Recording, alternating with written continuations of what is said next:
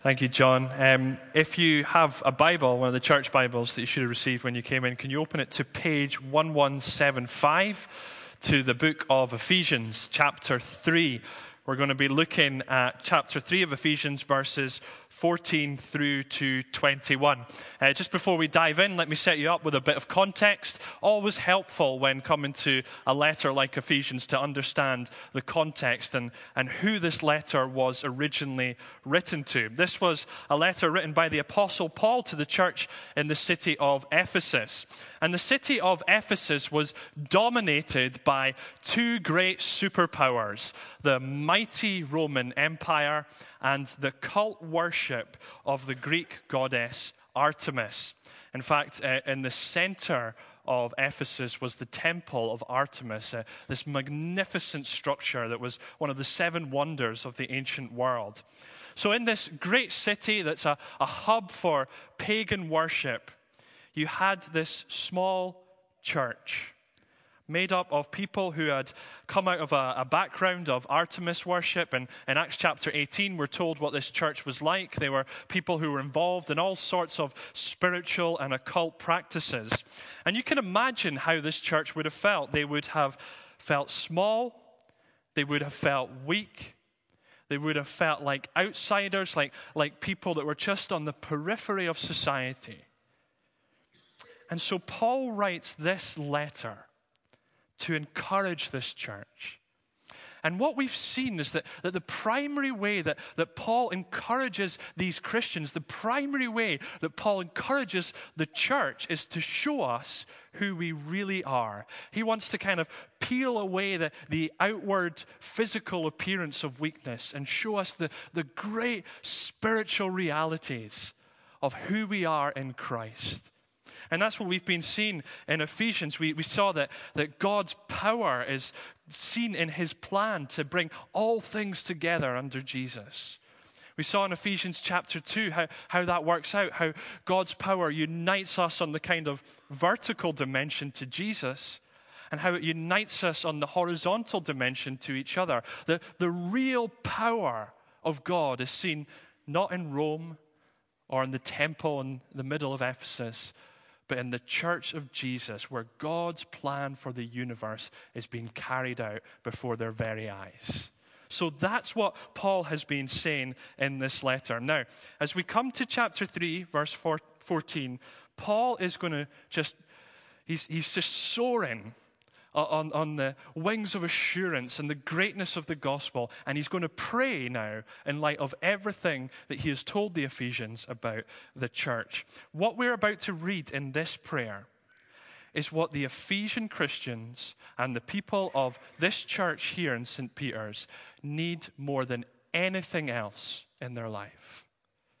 We need this more than a, a fix to our relationships that might be struggling. We need this more than healing from any health problems that we have. We need this more than an alleviation from any form of anxiety that we are experiencing. We need this more than a solution to our financial troubles. We need this more than anything else.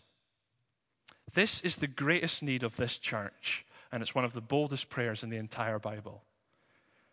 Let me read it to us Ephesians 3, verse 14. For this reason, Paul says, I kneel before the Father, from whom his whole family in heaven and on earth derives its name. I pray that out of his glorious riches he may strengthen you with power through his Spirit in your inner being, so that Christ may dwell in your hearts through faith. And I pray that you, being rooted and established in love, may have power together with all the saints to grasp how wide and long and high and deep is the love of Christ, and to know this love that surpasses knowledge, that you may be filled to the measure of all the fullness of God. Now, to him who is able to do immeasurably more than all we ask or imagine, according to his power that is at work within us, to him be glory in the church and in Christ Jesus throughout all generations, forever and ever. Amen. Now, I don't know about you, but often when I, I read the Apostle Paul, um, I think, wow, that sounds great. but I don't really know what, what it means. I couldn't sum it up in a sentence, and I find it sometimes quite confusing. So I really want to chew on these verses like a dog with a bone. Um, but before we do, we need to pray because we need God's help. Father, we ask for the power of your Holy Spirit now tonight to help us understand and to help us comprehend the greatness of what your word is saying to us. Father, thank you that you are here and you are present with us. Help us to, to see the wonders of this great prayer, we pray. In Jesus' name, amen. Okay, in order to understand this prayer, we need to see what Paul's main request is. Let me put the passage up on the screen there. And I've just kind of divided that because you can see the, the, the, logical flow of how this prayer works. So, so see how I've split it. He prays to the Father, okay, in verse 14. And I've put this so that in bold. They're not really clear in the NIV, but they are there in the original language. So he prays to the Father so that they would be strengthened by the Spirit, verse 16, so that, verse 17, they would be rooted and established in love and able to comprehend the love of Christ, so that, verse 19, this is the main point of the prayer so that you may be filled to the measure of all the fullness of God. That is what Paul wants. It's like a kind of chain of logic. I'm praying this so that this, so that this, and the kind of ultimate request where it's all leading is that this church would be filled with all the fullness of God. That's what Paul wants for the Ephesians. That's what we desperately need. Now, what on earth does that mean? Here's what it doesn't mean. It doesn't mean that if you're a Christian, you'll get a little bit of Jesus in your life, and then you need to sort of be, keep being filled up with Jesus like, like petrol in a car to, to keep your spiritual motor going. We have, according to Ephesians 1, verse 3, we have every spiritual blessing in the heavenly realms. God does not withhold anything back from us. You come to Jesus, you get Jesus completely. Now, what Paul is asking for here is that we would become more and more aware of what we already have, so that every aspect of our lives will be filled with the fullness of God so think of it like this it's like being married. When you are married, you are united to each other. Max and Anna are, are getting married uh, this coming Saturday. When they make that, that promise before God, they are united to each other in that covenant bond. They have each other completely, nothing's withheld. But the more you grow in a marriage, the more you love that person the more you become aware of, of who it is that you're united to. It's like you get more of them, even though you've already always had them. And so, having the fullness of God is, is having every single area of your life influenced by Jesus. Every crevice of your thought taken up with Jesus. Every desire, every ambition, every motivation is driven by God because He is the fullness to you. The full measure of God is seen when those great truths that we've been seeing in Ephesians um, as we've looked through this letter, the great truths of Ephesians 1 through 3 are driven deep into your soul, where you know them not just like intellectually, but you know them experientially. But it's more than that. It's not just about what we know, it's not just about what we experience, it's about how we live. This, this is why this prayer here is so important to the structure of this letter. It's like a hinge between the two sections of Ephesians. You see, chapters 1 through 3 are about who we are in Christ. And chapters 4 through 6 of Ephesians are about how we live in light of who we are. And so, having the fullness of God in our lives affects how we live. It, it, means being kind and compassionate, forgiving. It means being a good husband, a good wife, a, an obedient child. It means um, not gossiping or slandering, not getting drunk. Those are all the things that we see in Ephesians 4 through 6. Having the fullness of God is just being a more complete person, it's being more like Christ. That is what we need. That is what we desperately need. So, question How do we get it? Well, three points. as usual. How do we experience the fullness of God? Firstly, we got to see that this begins with a prayer to the Father. It's a prayer to the Father. Verse 14, look at how he begins. For this reason I kneel before the Father, from whom every family in heaven on earth derives its name. For this reason. Now, what reason's Paul talking about? Well, look at chapter 3, verse 1. It's what he was about to pray in chapter 3, and then he had that little interjection that we looked at last Sunday night.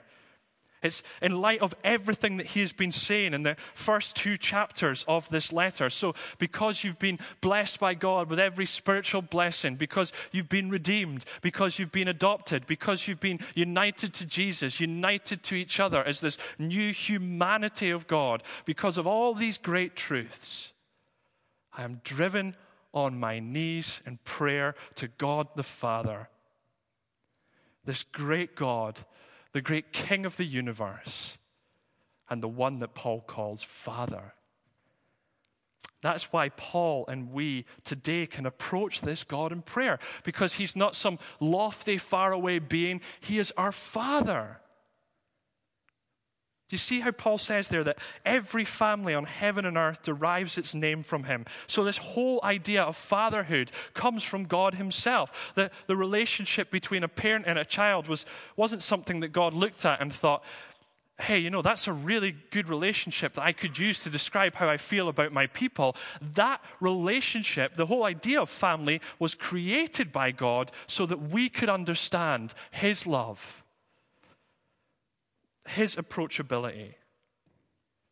See, the goal of us being saved by Jesus was not just to have sins forgiven, but as Ephesians 1, verse 5 tells us, it was to be adopted into God's family. Jesus' salvation was not just a movement out of condemnation into forgiveness, but a movement out of bondage, darkness, and despair into the joyful, safe, and secure arms of a father. That's who God is the good, the perfect Father. And if you know something of that relationship, you understand that's why I can pray to God. Because you, you can go and ask your dad for anything without feeling ashamed or embarrassed. But maybe even if you're here tonight and maybe if you don't know what that's like, or the whole idea of family is tied up with all sorts of of difficulties. Remember that regardless of your upbringing, this is the Father.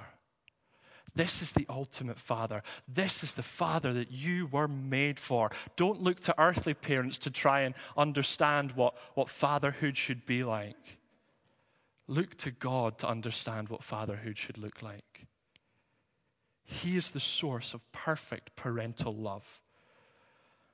And with Him as your Father, you are in the most secure, loving relationship possible. And because we're so intimately connected to Him as followers of Jesus, He can give us what we need through His resources, which is the, the infinite wealth of His eternal glory. Doesn't mean that God gives you what you want if you come and ask Him in prayer. A good, a good father won't give their children everything that they want but they will give them everything that they need. And this Father wants to give us all that we need and more. He can give us the fullness of Himself. And that is the greatest, most amazing thing that He can give us. And that's what He is offering to us so freely. So, if we're to have this, this fullness of God in our lives, we need to be in prayer to this great Father. Prayer is the first key step. And I think this is really helpful for St. Peter's. Do you notice that Paul doesn't pray for himself? Do you notice that Paul doesn't pray, hey, I, you know, I'm just praying you guys will get out of that conflict with the, with the Artemis worships in Ephesus. I'm praying that your church will grow. He's not praying for any of these things, as, as important as that would be.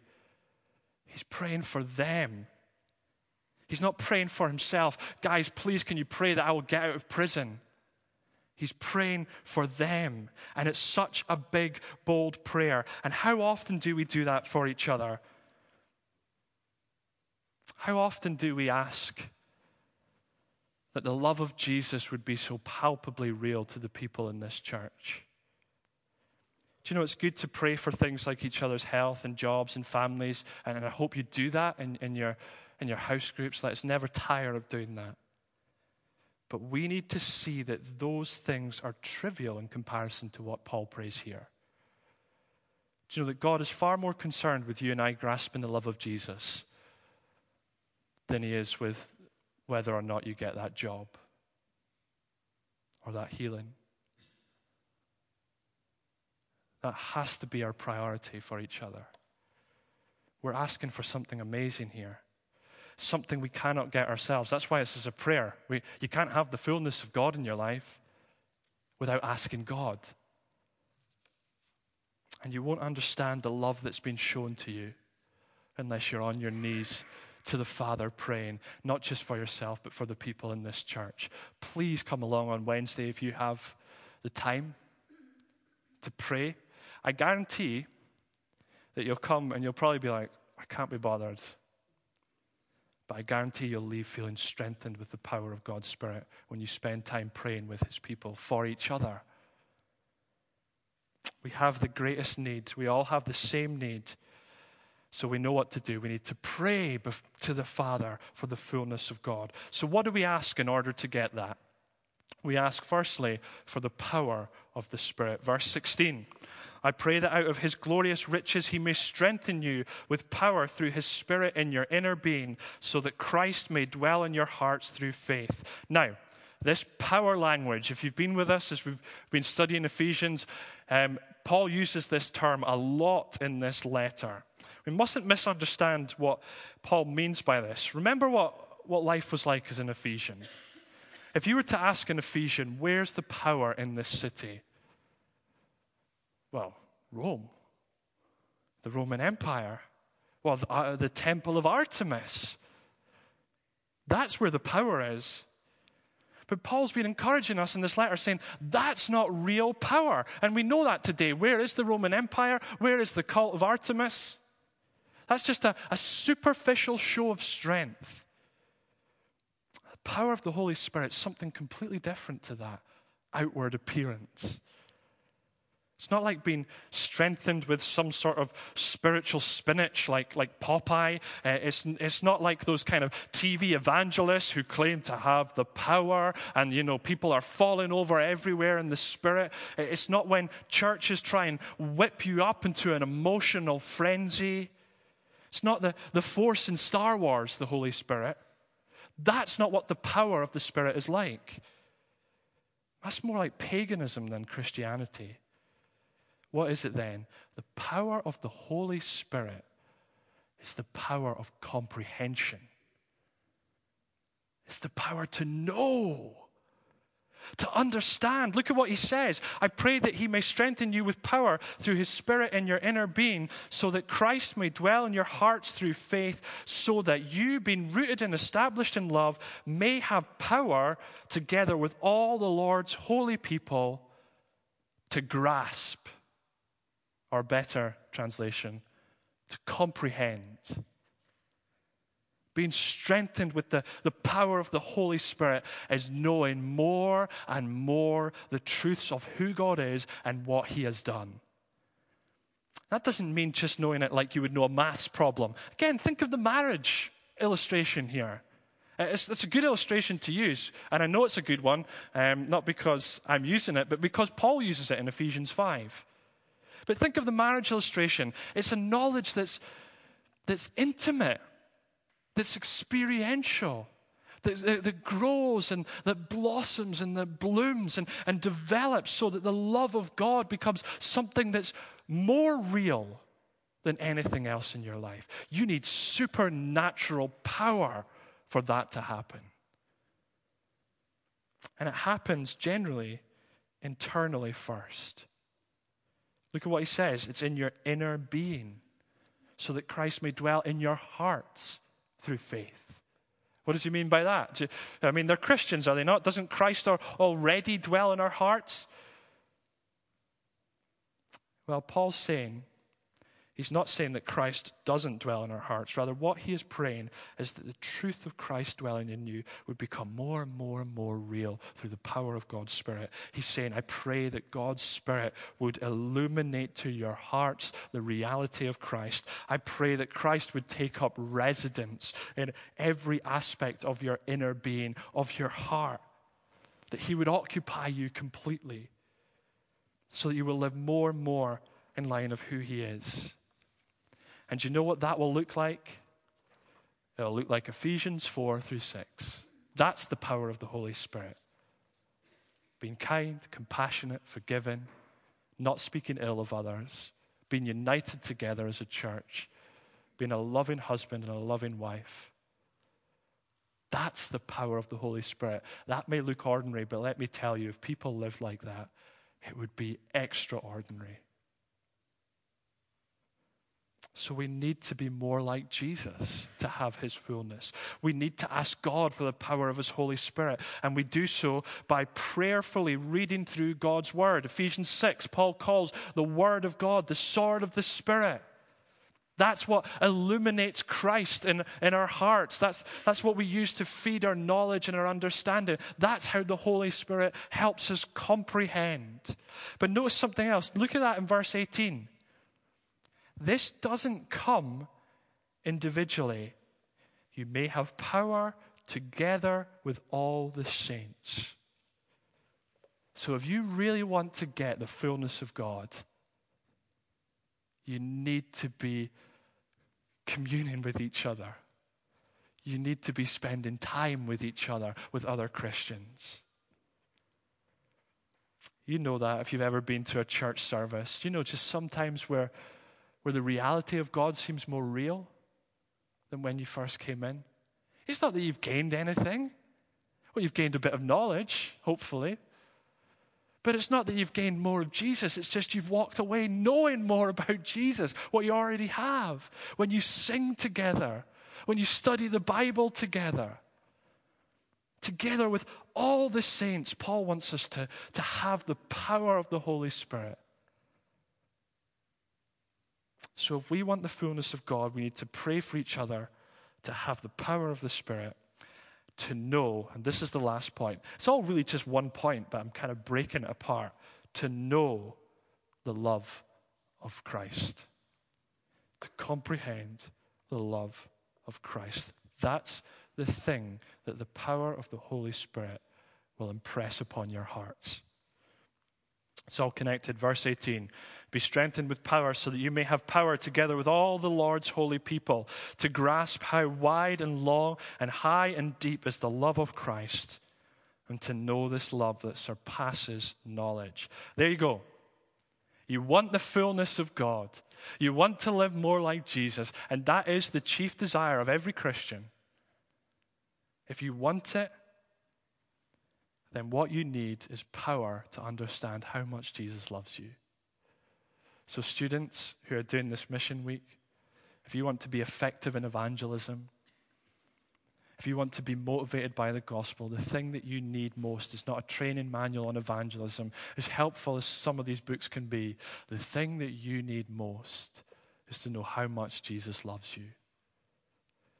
If you are struggling with sin, the thing that you need most is not accountability software, though that is good, but you need to know how much Jesus loves you.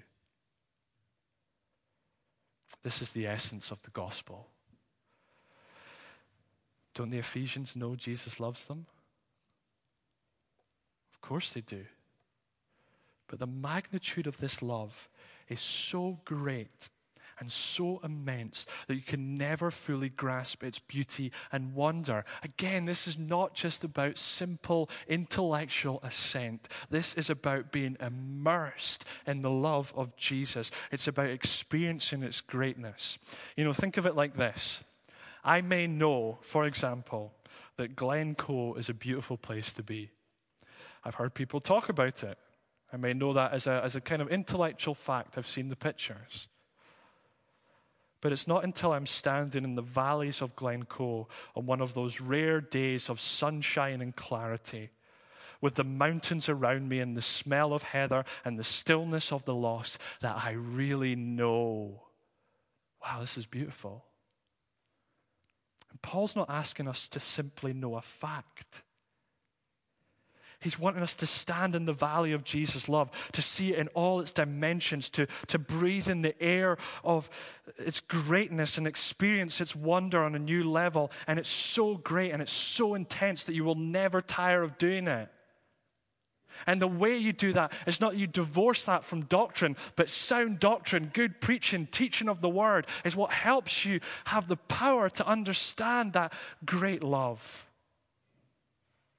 In fact, as a Christian, that's what you're going to be doing for all eternity. You're going to be spending eternity understanding more and more the love of Jesus. It'll never tire because He is infinite and His love is infinite. It'll just get greater and greater and richer and deeper the more time you spend with Him. So ask for God's Spirit to help you see that through His Word now. Because Paul's saying you can start to grasp this now. That's what I want for you. Ask him to, to see the many dimensions of this love. This is not some sappy, sentimental truth that we, that we tell children to make them feel good. Jesus loves me, this I know, for the Bible tells me so. That's a profound reality. And think about what that love looks like. It's not sappy and sentimental. It's the love of God seen through his son hanging on a cross as he bears the punishment that we deserve so that we can be reconciled and forgiven and adopted into this great family. A love in which Jesus says to us, although you are sinful, wicked people that deserve judgment, I will take it for you. I will suffer the wrath that you so, so deserve I will step in your place, though you care nothing for me and you hate me through your rebellion and wrongdoing. I will bleed, I will die, I will be hung up like a piece of meat so that you can be free from condemnation, eternally loved and accepted. Think of the many dimensions of that love. Think of the breadth of Jesus' love. There's no one excluded from this. There are no barriers of ethnicity or race or gender or, or, other barriers that we tend to put up to, to try and divide people. Jesus tears it all down. All who come to Jesus with repentant hearts will be saved, regardless of who they are, where they're from, or what they've done.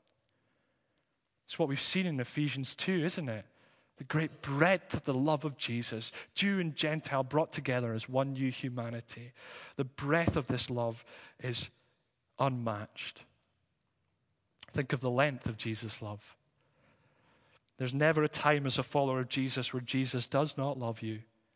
His mercy is unyielding. His forgiveness is unending. His compassion is just relentless. There's no reluctance from Jesus when it comes to loving us. Make no mistake, we are all messed up, messed up sinners here tonight. If, you, if you're new here in church, you need to know that about St. Peter's. We are not people who have it sorted. We are messed up. We really are. But God's love has been shown to us despite of who we are. Jesus had suffered any anger that we deserve, no matter what we've done. And if we repent, if we come to Him, always, always, always, always forgiven. That's the length of Jesus' love. Psalm 103 says, As far as the east is from the west, so far has he removed our transgressions from us. Think of the height of Jesus' love. Ephesians 2. What has Jesus done for us? He has, he has brought us from spiritual death to spiritual life. He has not only forgiven us, but He has exalted us. We who deserve nothing but judgment, He has seated us with Him in the heavenly places. It's almost embarrassing to say it because we know we don't deserve it, but He's given it to us. Lifted us up, given us the status of God's Son Himself so that we will live and reign with Jesus. What a height of love that is. Psalm 103 again. As high as the heavens are above the earth, so great is his love for those who fear him. Think of the depth of Jesus' love. How he sunk down to the lowest pits of despair and suffering for us, how he humbled himself by God himself becoming a human, how the one who shaped stars had nails driven into his hands, how he drank the cup of God's wrath that we deserve right down to its bitterest dreg, though it tormented him. The depth of that love is unparalleled. You see, when you reflect on Jesus' love, it's not some stagnant puddle. It's this multi dimensional, ever increasing ocean of love. It's incredible. And the more you understand that love, the more He will increase in your life, and the more you will de- decrease. And that's what we want. What a prayer. Look, we're done. We don't have time. I'd like to explore it more, but we don't have time. But I, I want to ask as we close is Paul asking for too much? I mean, it's immense. Is this too great, really, to have the fullness of God in our lives? I mean, it's not something that will ever be fully realized in, until we're with Jesus, but is this too much to ask? Look at what he says. I want you to know a love that surpasses knowledge. How do you know something that surpasses knowledge? Is this prayer too bold? Well, I'll, I'll let Paul answer. Verse 20. And to him who is able to do immeasurably more than all we ask or imagine Nothing is too great to ask of him. He can do immeasurably more than all that we ask or imagine, according to that great power of his Holy Spirit that is working within us all. Amazing that he can and he will give us this. There's only one way to end. Paul knows it. It's the only way you can end this prayer. To him be glory in the church and in Christ Jesus throughout all generations forever and ever. Amen. Let me pray. Father, thank you for that great prayer. We need this more than anything. We're struggling with sin, we struggle with life, we struggle with so many things.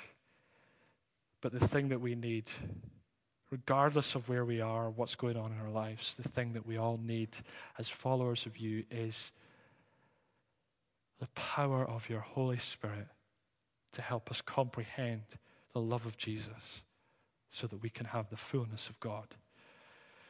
God, we want your fullness in every crevice of our thought, in every deed that we do, in every word that we speak. We want the fullness of God. We ask it for each other. Help us to love each other and to pray for each other.